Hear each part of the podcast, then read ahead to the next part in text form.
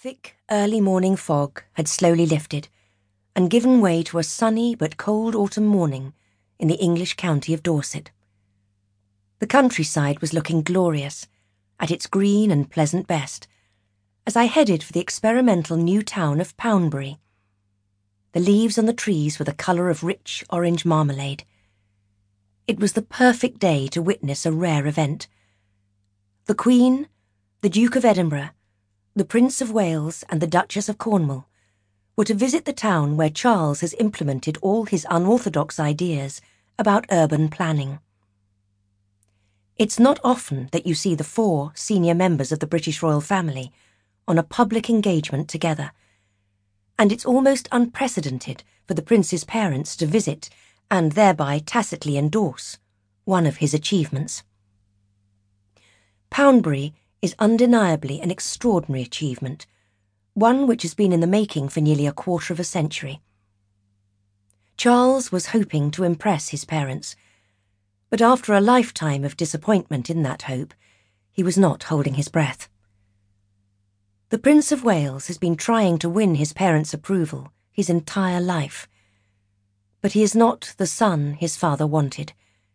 He is way too sensitive and he has never felt he was good enough, never felt he came up to their expectations, never felt truly loved or appreciated. The Queen has many wonderful qualities, and as a sovereign, she has been peerless.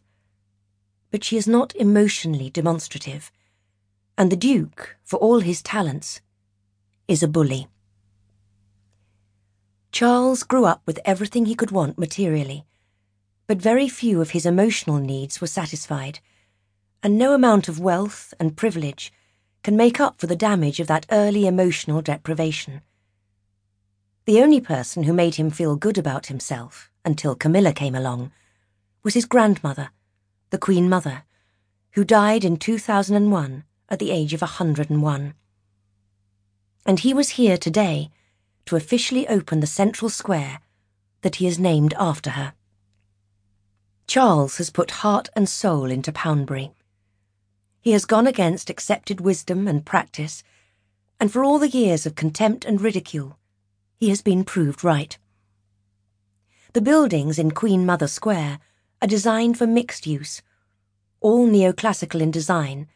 One bears a striking resemblance to Buckingham Palace, and most are named after the Queen Mother's favourite racehorses. After a tour of some of the buildings and some speeches, the Queen was to unveil a bronze statue of her mother that stands imposingly, three metres high, in the centre of the square. I parked my car in a field, the designated car park for the day, and made my way on foot through long wet grass and stinging nettles to the centre of Poundbury, a five minute walk away.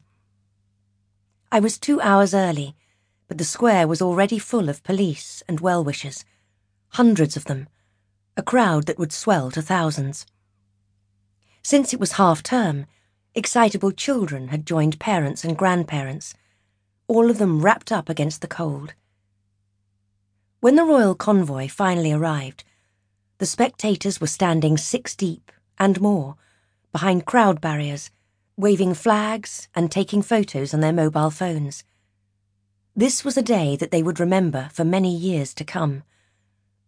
The family is not normally seen together, other than at weddings and funerals, at Christmas and Easter, when they all go to church, or on ceremonial occasions, like Remembrance Day and Trooping the Colour on the Queen's official birthday.